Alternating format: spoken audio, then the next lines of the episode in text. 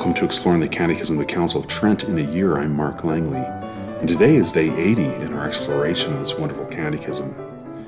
We are currently engaged in the study of the Sacrament of Penance as it's set forth in this catechism, and uh, so far we've spoken uh, uh, mostly about the matter of the sacrament, and we said that the matter of the sacrament are the three acts of the penitent, namely Uh, contrition, confession, and satisfaction.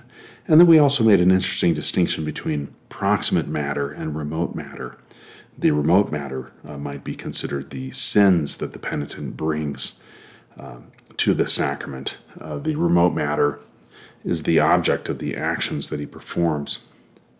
And today we are going to talk about the form of this sacrament.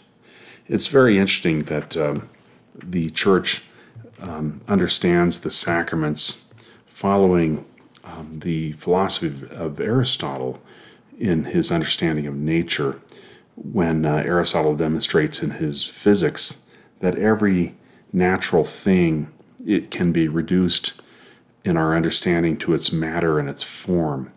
And then inspired by Saint Paul when he says, through the visible things of this world we Uh, can understand or see the invisible things of God. This is just a wonderful example of how Aristotle gave a gift to humanity in his understanding of nature, because then the Church can use that understanding to understand the sacraments.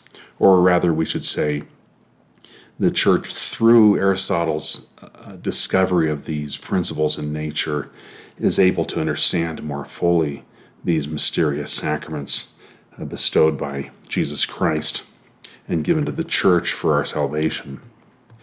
So, on that note, we are going to talk about the form of the Sacrament of Penance, and in the last day we read the section of the Catechism where the Catechism said that the form of the sacrament is are the words, "I absolve thee." And we'd already read that section. It began, pastors should not neglect to explain the form of the Sacrament of Penance. A knowledge of it will excite the faithful to receive the grace of this sacrament with the greatest possible devotion. Now the form is, I absolve thee, as may be inferred not only from the words, whatsoever you shall bind upon earth shall be bound also in heaven, but also from the teaching of Christ our Lord, handed down to us by the apostles. Now again, we'd already read the rest of that section. I thought what we should do today is turn to the Summa Theologica, where Saint Thomas explains this more fully. Um, and this is in the third part of the Summa, question eighty-four. And in question eighty-four, Article three, we have Saint Thomas asking whether the form of this sacrament is, I absolve thee. And uh, sometimes we don't read the entire um, article. Um, we some, skip over the objections and just read the reply. Uh, today, I thought it would be useful to read some of the objections. There are five objections. I think we'll just read two or three and then see his reply to these, because they're very interesting. So let's read the first objection in this article. Saint Thomas writes, or he has the, in the words of the objector, it says, it would seem that the form of this sacrament is not, I absolve thee, because the forms of the sacraments are received from Christ's institution and the Church's custom. But we do not read that Christ instituted this form, nor is it in common use. In fact, in certain absolutions which are given publicly in church, for example, at Prime and Compline and on Maundy Thursday, absolution is given not in the indicative form by saying, I absolve thee, but in the deprecatory form by saying, May Almighty God have mercy on you, or May Almighty God grant you absolution and forgiveness. Therefore, the form of this sacrament is not, I absolve thee. So that's a great first objection. We know that every sacrament is defined as a sacred sign instituted by Christ. And so the objector is saying he doesn't see that Christ instituted the form of the sacrament anywhere in Scripture. So that's the first objection. The second objection, or, or rather, let's go to the third objection. The uh, Saint Thomas has the objector say, "Further, to absolve from sin is the same as to remit sin. But God alone remits sin, for he alone cleanses man inwardly from sin," as Augustine says. Therefore, it seems that God alone absolves from sin. Therefore, the priest should say not, "I absolve thee," as neither does he say, "I remit thy sins." So that's a good objection too. Um, how can a priest say, "I absolve thee"? That's something that only God can do. And finally, let's read the fourth objection. "Further, just as our Lord gave his disciples the power to absolve from sins, so also did he give them the power to heal infirmities, to cast out devils, and to cure diseases," which we read about in Matthew chapter ten, verse one, and in Luke chapter nine, verse one. "Now the apostles, in healing the sick, did not use the words, 'I heal thee,' but 'the Lord Jesus Christ heal thee,' as Peter said to the palsied man in Acts chapter nine, verse thirty-four. Therefore, since priests have the power which Christ gave his apostles, it seems that they should not use the form, 'I absolve thee,' but 'may Christ absolve thee.'" So there's three objections, um, three out of the five. I thought those would be interesting to see how Saint Thomas answers those, and uh, for the light that they'll shed on the sacraments. But in the meantime, let's go to the, um, on the contrary, where Saint Thomas starts responding. He says, "On the contrary, as our Lord said to his disciples," this is in Matthew chapter twenty-eight, verse nineteen, "Going, teach ye all nations, baptizing them," et cetera. "So did he say to Peter in Matthew chapter sixteen, 'Whatsoever thou shalt loose on earth,' now the priest, relying on the authority of those words of Christ, says, 'I baptize thee.' Therefore, on this same authority, he should say in this sacrament, 'I absolve thee.'" So that's a short little uh, response where Saint Thomas is grounding the words of this form in Scripture. So he goes on to reply. He says, "I answer that the perfection of a thing is ascribed to its form. Now, it has been stated above that this sacrament is perfected by that which is done by the priest. Wherefore, the part taken by the penitent, whether it consist of words or deeds, must needs be the matter of this sacrament, while the part taken by the priest takes the place of the form. Now, since the sacraments of the new law accomplish what they signify, as stated above, it behooves the sacramental form to signify the sacramental effect in a manner that is in keeping with the matter. Hence the form of baptism is, 'I baptize thee,' and the form of confirmation is, 'I sign thee with the sign of the cross, and I confirm thee with the chrism of salvation.' Because these sacraments are perfected in the use of their matter. While in the sacrament of the Eucharist, which consists in the very consecration of the matter, the reality of the consecration is expressed in the words, 'This is my body.' Now this sacrament, namely the sacrament of penance, consists not in the consecration of a matter, nor in the use of a hallowed matter, but rather in the removal of a certain matter, namely sin.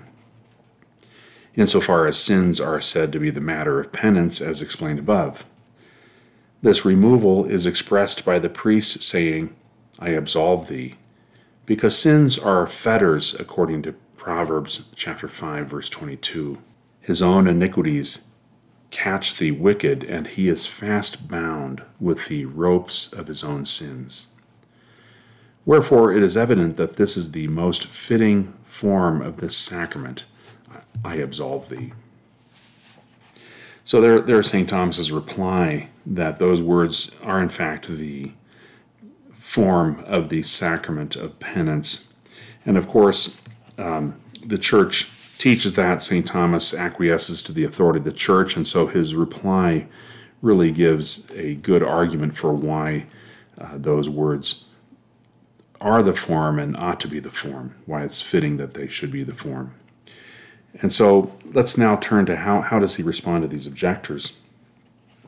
So the first objector says, well, where, where are those words in Scripture? Well, he's answered that a little bit already by um, the words that Christ spoke to Saint Peter, whatsoever thou shalt loose on earth, et cetera.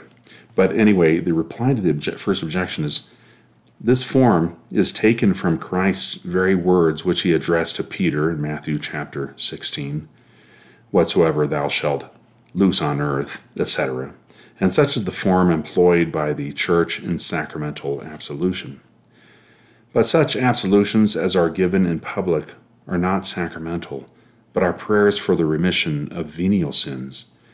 Wherefore, in giving sacramental absolution, it would not suffice to say, May Almighty God have mercy on thee, or May God grant thee absolution and forgiveness, because by such words the priest does not signify the giving of absolution, but prays that it may be given.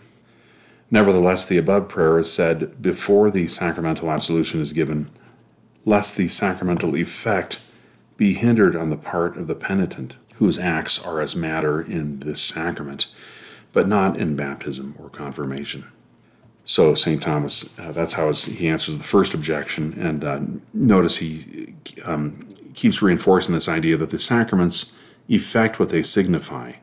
So um, he, the priest doesn't say in confession, may God grant thee absolution. He's not using the deprecatory form, but he's using the, um, the emphatic or indicative form, um, I absolve thee, Uh, to show how the sacrament affects what it signifies. Let's go to the reply to the objection, the third objection that we read. Saint Thomas says, God alone absolves from sins and forgives sins authoritatively, yet priests do both ministerially, because the words of the priest in the sacrament work as instruments of the divine power, as in the other sacraments, because it is the divine power that works inwardly, and all the sacramental signs, be they things or words, as shown above.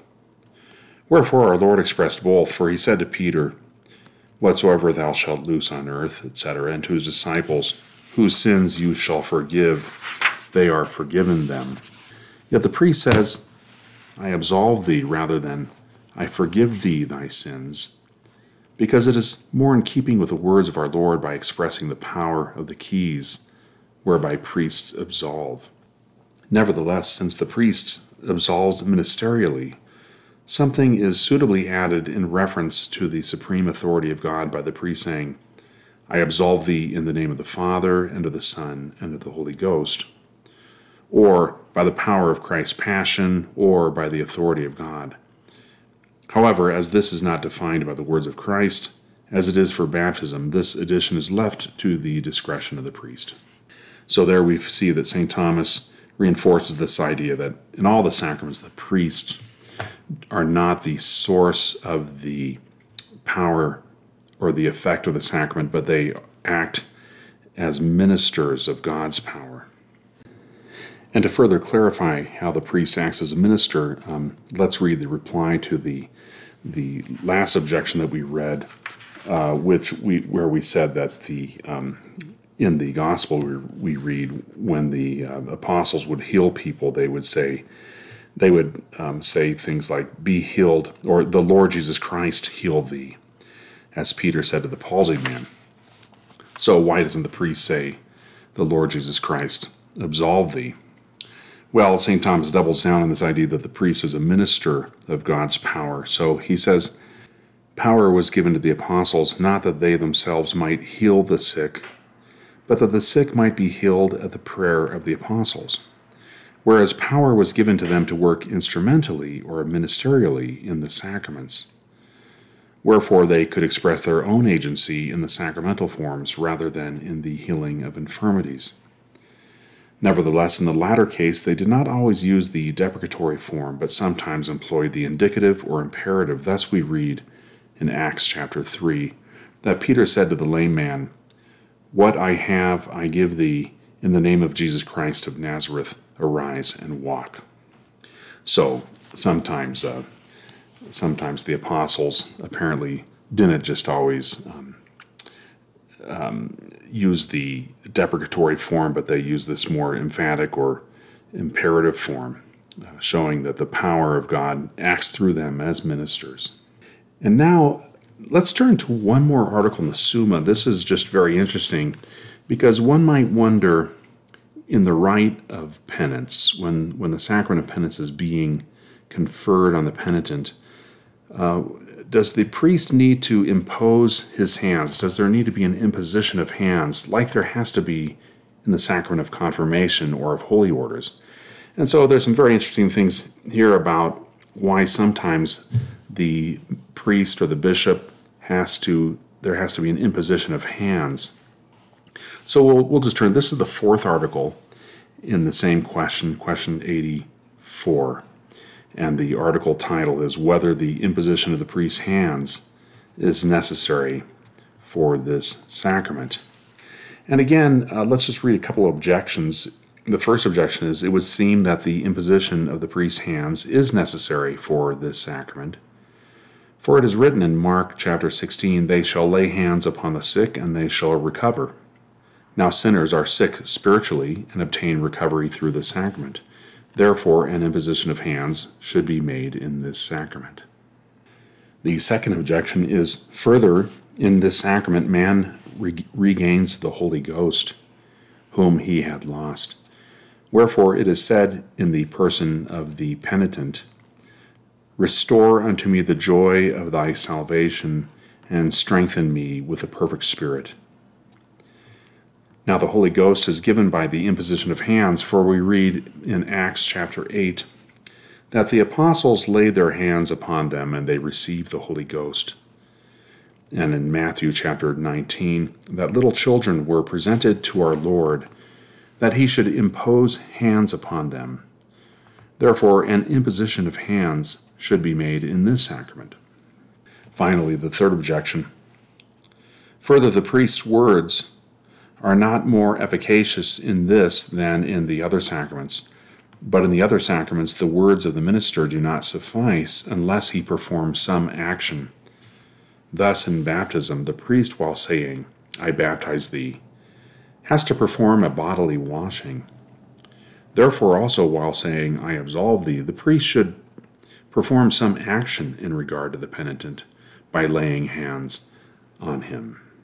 So those are three good objections. Um, some of the other sacraments, the priest actually does something, um, whether washing or um, imposing hands. And so it would seem like um, in the sacrament of penance, there should be some kind of imposition of hands. I can see why someone might think that. Uh, Saint Thomas responds, "On the contrary, when our Lord said to Peter, 'Whatsoever thou shalt loose on earth shall be loose in heaven,' et cetera, he made no mention of an imposition of hands, nor did he, nor did he when he said to the apostles in John chapter twenty, 'Whose sins you shall forgive, they are forgiven them.' Therefore, no imposition of hands is required for this sacrament."